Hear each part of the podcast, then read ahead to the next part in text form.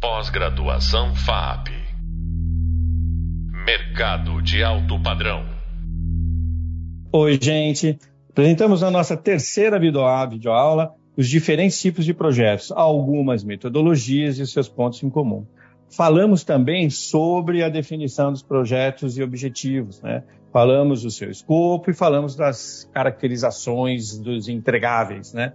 Uh, eu sou o professor Júlio Freitas e no podcast de hoje vamos discutir muito mais né, sobre o tema dos objetivos aos entregáveis e por que esse planejamento é tão importante.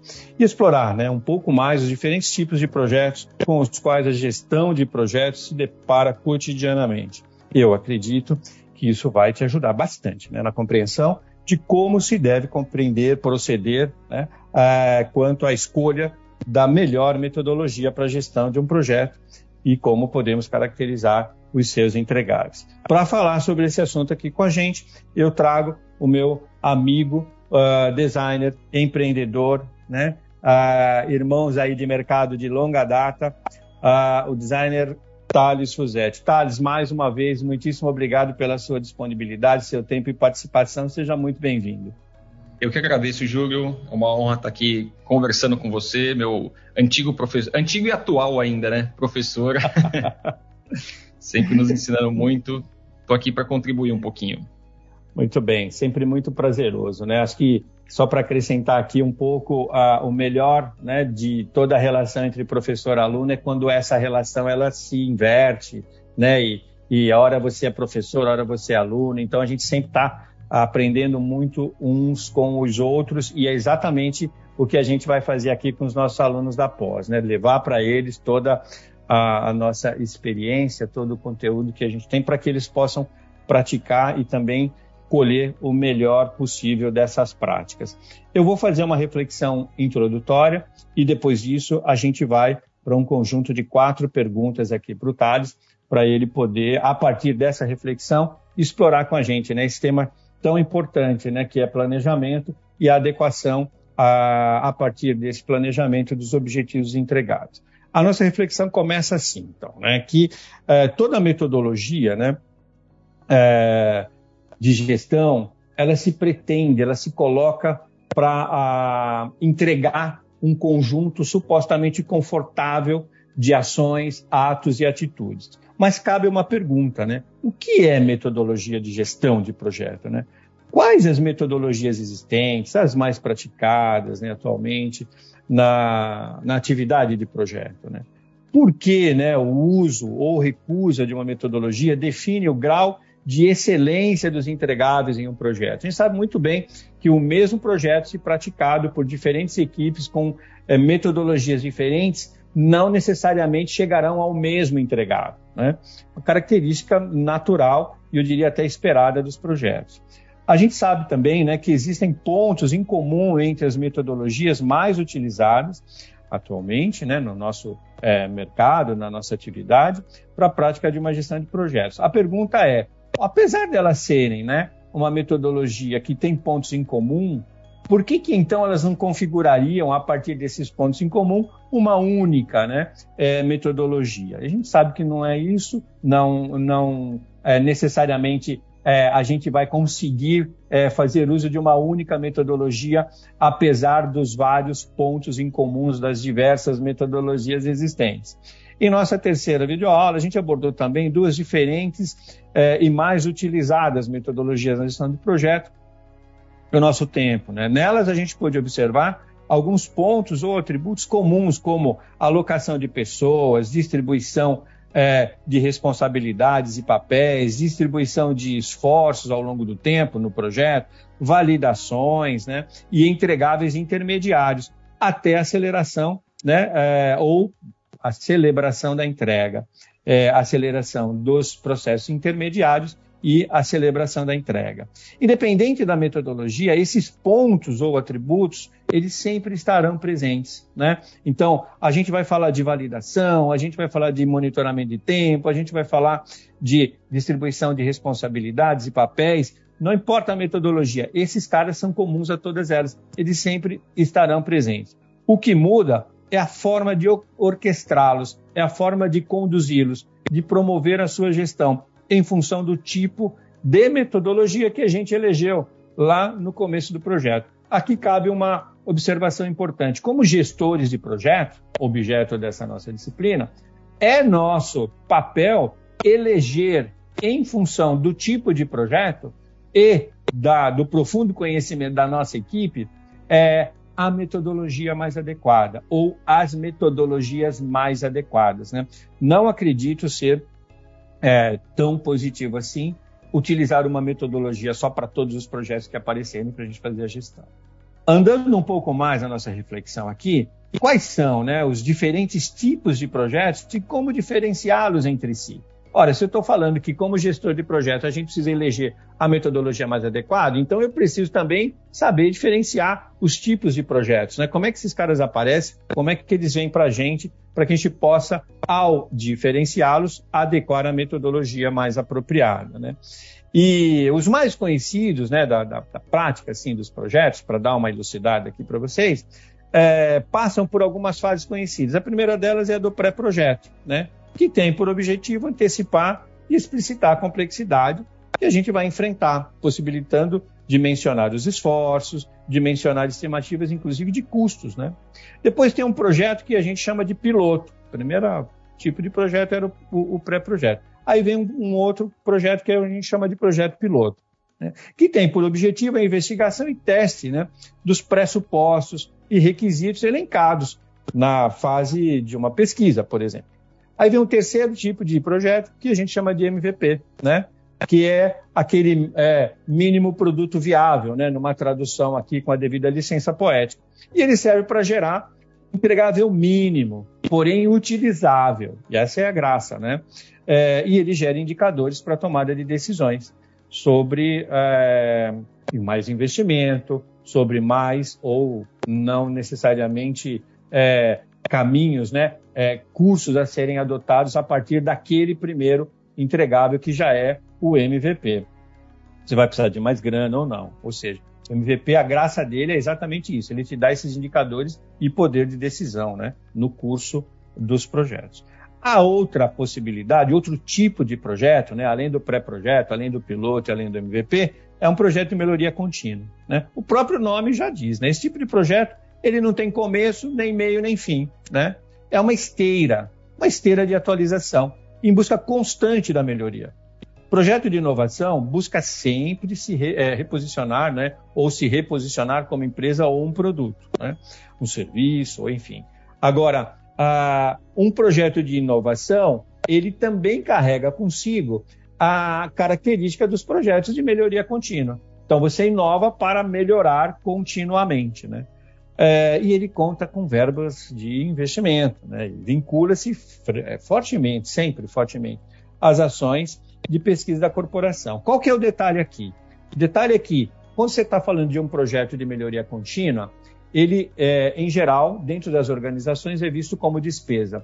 E quando você está falando sobre um projeto de inovação, que é um outro tipo de projeto, ele tá, apesar de carregar melhoria contínua, mas é um tipo específico também de projeto, a inovação, ele é visto como investimento e não como despesa.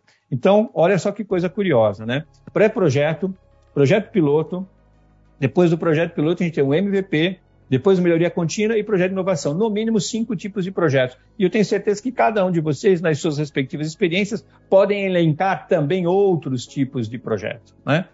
Bom, estou quase aqui abrindo a, a, a, as portas para a fala do Thales, né? só para a gente poder fechar essa linha de raciocínio o que a gente quer aqui, né?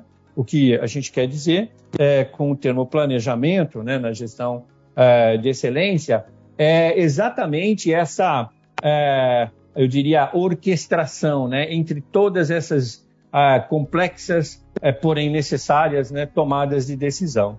A pergunta é básica, né? A pergunta é essa: o que queremos dizer, né, com o termo planejamento na gestão de projetos de excelência? Atividade né, de detalhamento das ações, prazos, responsabilidades, né, que são consequências diretas da definição das entregas. O planejamento é sempre o caminho, é isso que a gente quer dizer. Sempre o caminho a ser seguido para chegar aos objetivos e demandas do projeto. Uma coisa muito importante, que é a experiência mostra, apesar do planejamento ser um caminho, não significa que ao longo do projeto, principalmente projetos de longa duração, você não tenha que fazer algumas manobras, algumas correções de rota, né? Toda atividade de gestão de projeto que não prevê flexi uma certa flexibilidade para correções de rotas ao longo do projeto, é, paga aí, né, metaforicamente falando, um preço, e às vezes é um preço bem altinho por isso. Né? E aí, por que, né, uma outra pergunta para a gente aqui na nossa reflexão, por que a clareza de objetivos, escopo, entregáveis é fundamental para uma gestão de excelência. Né? O objetivo de um projeto demonstra né, é, a mudança mesmo, né? na realização é, em que o mesmo pretende, porque é um projeto, né? Então todo projeto é o anúncio de um futuro, mas de um futuro diferente do presente que a gente está vivendo. Então vai haver mudança, né? Vai haver uma transformação do momento em que a gente está pela própria natureza do projeto. E aí, qual o objetivo dessa transformação? Qual o objetivo dessa mudança? Né? Muito bem. A gente visa sempre dar resposta ao principal problema que é apontado pela demanda. Às vezes, um projeto chega até nós anunciado como uma dor, como um problema. Às vezes, ele vem anunciado como uma oportunidade, né? Como uma possibilidade de crescimento, mas a gente sempre vai precisar dar uma resposta ao que chega para nós no formato de projeto e, como gestores, a gente tem um trabalho danado para que isso aconteça.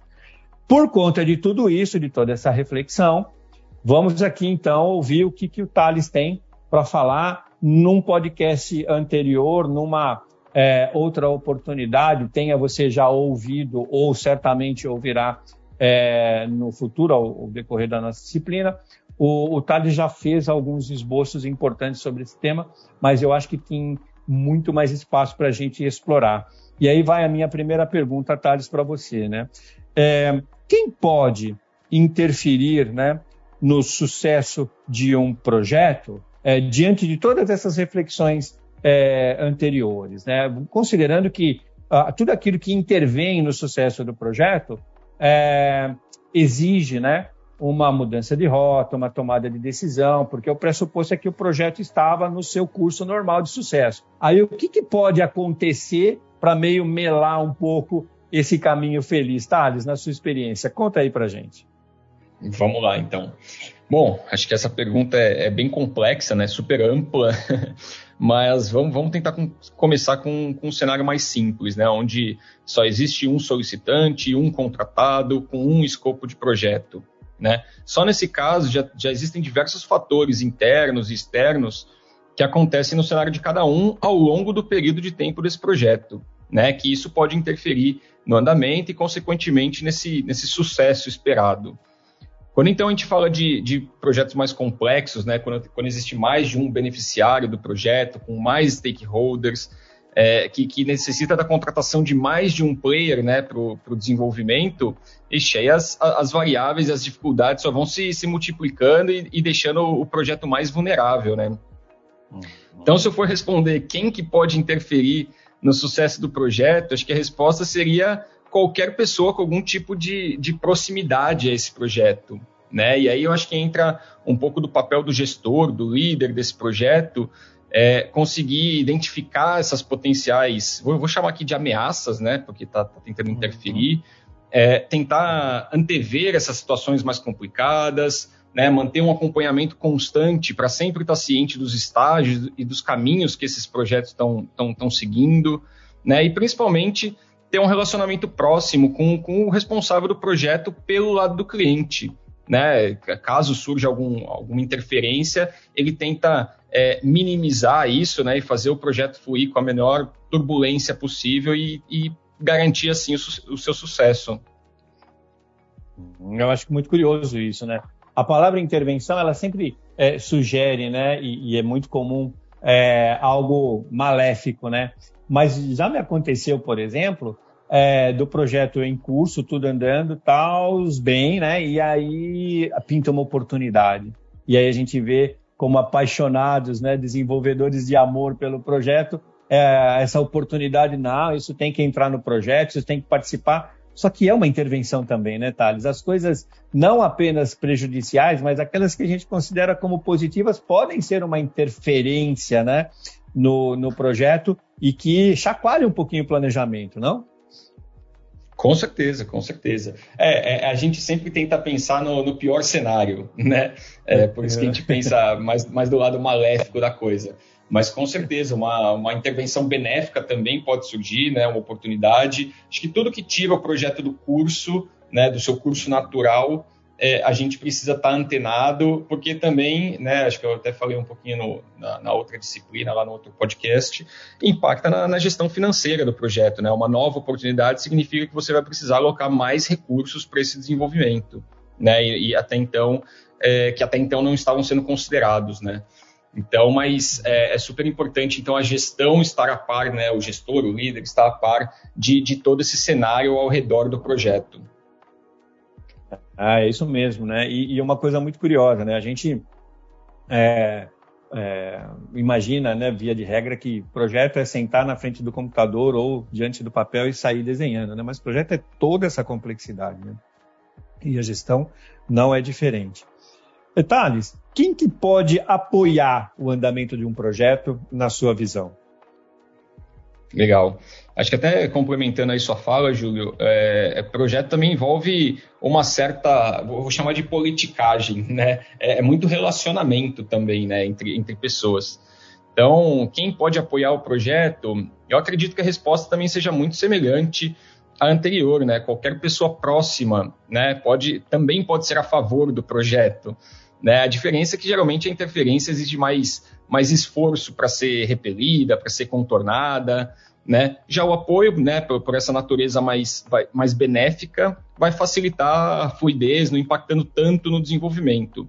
Mas, de qualquer forma, acho que, de novo, né, cabe a, a gestão do projeto identificar quem poderia ser esses apoiadores, descobrir como conseguir é, angariar esse suporte e utilizar isso em prol do, do bom andamento do projeto. Uhum. É, essa influência acho que contribui bastante é, em caso de qualquer interferência negativa, né, você contar com, com apoiadores, é, porque você acaba contando com, com a ajuda de mais pessoas.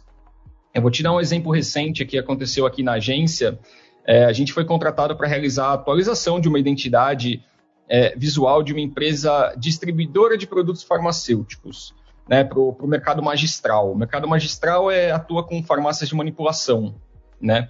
E na, logo na reunião de briefing com o cliente, um dos sócios disse que a identidade atual tinha sido desenvolvida por uma pessoa da sua família. Né? Então já, já, já gerou um, um cenário mais complexo aqui para a gente. Uhum. Né? Essa pessoa era uma, um grande publicitário, era diretor de uma agência fora do Brasil e tananã. E só que ele não tinha mais tempo para ajudar eles nesse desafio, né? Por isso estavam contratando a gente.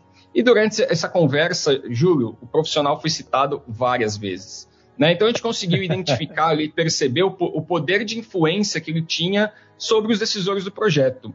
Né? Então a gente foi atrás para saber quem ele era. Hoje em dia, com a, com a internet, a gente encontra tudo. Né? É, a gente encontrou portfólio, a gente identificou, conseguiu identificar padrão de, do, dos trabalhos deles, né? É, dos, trabalho de, dos trabalhos dele. e, e o nosso desafio foi foi unir né, essa, essas necessidades da empresa né, com alguns elementos comuns do trabalho desse profissional, né, já sabendo que ele era um forte influenciador. É, e sempre trazendo isso como referência, né, nunca como plágio, pelo amor de Deus. Sem dúvida. Sem dúvida. E resu hum. resultado, o cliente adorou o projeto, né, pediu alguns dias para decidir, para bater o martelo, é, depois aprovou formalmente esse trabalho, é, que, e depois ele até em conversa contou para a gente que ele tinha mostrado nosso trabalho né, para esse profissional de confiança e que ele tinha falado uhum. super bem do projeto. Muito provavelmente, eu deduzo que a gente conseguindo identificar essa pessoa como, como um influenciador e como possível apoiador do nosso projeto tenha é, é, direcionado bastante o curso da aprovação desse projeto. Né? Talvez se a gente tivesse ignorado aquela informação, né, a gente não tivesse sido aprovado de primeira ou a gente tivesse mais dificuldade ao longo do caminho. Né? Então faz parte dessa, uhum. dessa gestão do projeto captar essas nuances. Muitas vezes né, ninguém me falou, olha, precisamos da aprovação dessa pessoa, né? Mas uhum. captar essa, essa nuance que às vezes não é tão explícita é, e buscar sempre né, colocar o cenário a seu favor. Fantástico. Né? Sensibilidade também é um dos requisitos importantes, né, para fazer uma boa gestão, né? E com, com ela certeza. que a gente acaba percebendo isso. Para a gente finalizar, Thales, como é que você vê né, que a gente pode garantir se os resultados finais né, de um projeto são alinhados com os entregáveis contratados. Como é que você faz isso no dia a dia da sua agência, na sua experiência? Porque você mandou lá uma proposta, essa proposta gerou um contrato, e aí, de novo, né, como designers, a gente sabe muito bem disso, né? A chance da gente ou achar que um outro caminho é mais interessante para o processo criativo, que vai gerar um conjunto de entregáveis não necessariamente idênticos àqueles que estão no contrato. É, queria saber se isso já aconteceu e se aconteceu, como é que você lida no dia a dia para fazer com que o entregável seja é, é, o mesmo que o contratado na gestão dos projetos aí na sua agência. Ah, legal. É, eu, eu, vou bater de novo na tecla da, da gestão, né? Acho que a gente, tudo que a gente está falando aqui é, é, vai muito ao encontro do que a gestão deveria estar tá, é, desenvolvendo no projeto, né?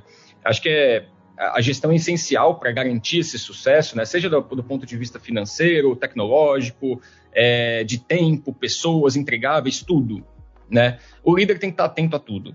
É, e um dos fatores que ajudam nessa nessa garantia, nessa, nessa garantia de, dos entregáveis é você conseguir dividir né, a entrega final em vários projetinhos, né, em várias etapas e trabalhar com entregas intermediárias, né, para não chegar lá na frente é, e, e, e, não ter ou ter uma, uma reprovação e você não sabe por onde mexer, né, não precisa esperar o carro ficar 100% pronto para mostrar para o cliente como ficou bonito, né, porque existe um risco dele não gostar desse, desse carro, né, brincando aqui que o carro é o projeto.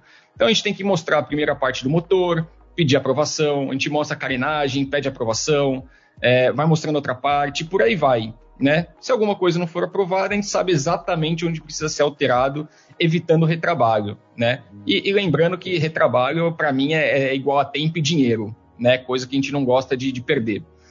E acho que outro fator importante também para garantir isso é a documentação. Né? Então, para muita gente pode ser considerada uma parte chata, por ser mais burocrática, que muita gente esquece de fazer, mas abre margem para o cliente se esquecer do que foi combinado, por querer ou sem querer, né? A gente nunca sabe, mas uhum. é, pode mudar o ponto de vista.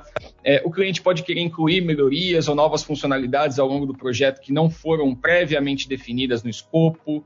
Né? Então, assim, é, o, o céu é o limite quando não tem nada documentado, né? e até uhum. porque existe uma, uma questão de tempo, né? Pessoas mudam ao longo do, processo, do, do processo, né? ao longo do projeto, enfim. Isso também é, leva a uma não garantia tão, tão bem de, dos entregáveis certinhos, né? Então, a, a, acho que é um pouco disso, Júlio. Acho que tem, tem algumas uhum. maneiras de, de, de, fazer isso. Acho que até se você documentar certinho, você consegue gerar possibilidades futuras, né? Então, por exemplo, surgiram novas ideias de, de projeto, né, novas funcionalidades, vai anotando isso. A gente chama isso de, de backlog, né? Então a gente vai anotando uhum. e você tá, vai apresentar o seu projeto V1 já com, com possibilidade de vender, né, de, de, trabalhar em uma ideia V2, né, porque você já tem novas oportunidades ali engatilhadas ao longo do processo. Mas acho que é um pouco disso, então, Júlio. É, gestão e, e, e, documentação do, do material para garantir é, o entregável correto aí do seu projeto. Maravilha, sensacional. Bom, pessoal, a gente está chegando aqui né, ao, ao, final desse podcast, desse bate-papo, eu diria até dessa aula incrível aqui. É, e eu gostaria de deixar alguns pontos né, que foram abordados como um fechamento né, dessa reflexão. O primeiro deles é que a gestão de projetos sem metodologia não é gestão, né? é acompanhamento. Isso é muito importante. A metodologia pode ser uma que você traga ou pode ser aquela que você desenvolve a partir da sua experiência, né, dos seus êxitos, dos seus equívocos, enfim, mas a gente entende que sem metodologia é, não, não, há gestão. O que tem é um acompanhamento, né, que também é útil em muitos casos, mas quando a gente está falando de uma gestão de excelência, né, de projetos de excelência, a gente precisa, sim, não só de uma, mas muitas vezes de várias metodologias de suporte. O outro ponto é que sempre haverá um conjunto possível de metodologias para se aplicar. Né? Então, é, mas em um projeto, né, é, se não uma única vigora, poucas estão ali coexistindo para te auxiliar nesse processo de gestão rumo à excelência. O terceiro ponto da nossa reflexão aqui é que o planejamento é essencial para antecipação né, de futuro, assim como a mudança é natural na vivência presente na gestão de um projeto. O nome disso é flexibilidade. se de um lado, no planejamento, eu antecipo o futuro, do outro lado, a vivência, a prática desse planejamento certamente trará, trará ali oportunidades e demandas de mudanças, alterações, e o nome disso, desse encontro entre demanda vivida, né, é, existência de mudança e planejamento anterior, o nome disso é flexibilidade. Portanto, uma gestão de projeto de excelência deve contar sim com um grau ali possível, aceitável de flexibilidade. E por último, nas nossas reflexões aqui, os objetivos são sempre o anúncio das mudanças desejadas e provocadas num projeto. Né? Então, no momento em que, como o Thales bem trouxe, né, você tem uma liderança, tem um diálogo, tem flexibilidade, tem acompanhamento, monitoramento, é, sem dúvida nenhuma, o seu planejamento ele vira o suporte, o, a sua trilha, a sua estrada, o seu chão para que o projeto possa acontecer, não sem dificuldade, não sem complexidade, mas com a fluidez necessária para se fazer uma boa gestão. Você acabou aqui né, de ouvir né, todo esse conjunto de experiências que o Thales trouxe e eu gostaria novamente de agradecer imensamente, viu, Thales, pela sua presença, pelo seu tempo e por todo esse conhecimento distribuído aqui e dividido com a gente. Muito obrigado mais uma vez, Thales. Muito legal o bate-papo aqui, Gil. Espero ter transmitido algum conhecimento. Sempre que precisar, conte comigo. Muito bem, muito obrigado. Bem, vocês acabaram de ouvir mais esse podcast né, que fala, que falou né, sobre os objetivos dos entregáveis, né, por que, que o planejamento é tão importante. Comigo, professor Júlio Freitas, e com meu amigo Thales Suzete. E você poderá se aprofundar nesse conteúdo no hub de leitura e através das referências indicadas lá naquele hub. No próximo podcast, é, a gente vai falar sobre outro tema, a gente vai falar sobre temas cada vez mais relevantes e importantes para fechar esse nosso mergulho, essa imersão em metodologias, gestões né, e tudo aquilo que um gestor de processos e de projetos precisa saber para chegar na excelência. Alguns dos temas que nós veremos a seguir vão falar sobre a importância da gestão do design na gestão de projetos de excelência. Eu espero você lá. Até breve. Mais uma vez, muito obrigado pela sua uh, audição, pela sua presença e participação. Até o próximo podcast. Pós-graduação FAP Mercado de alto padrão.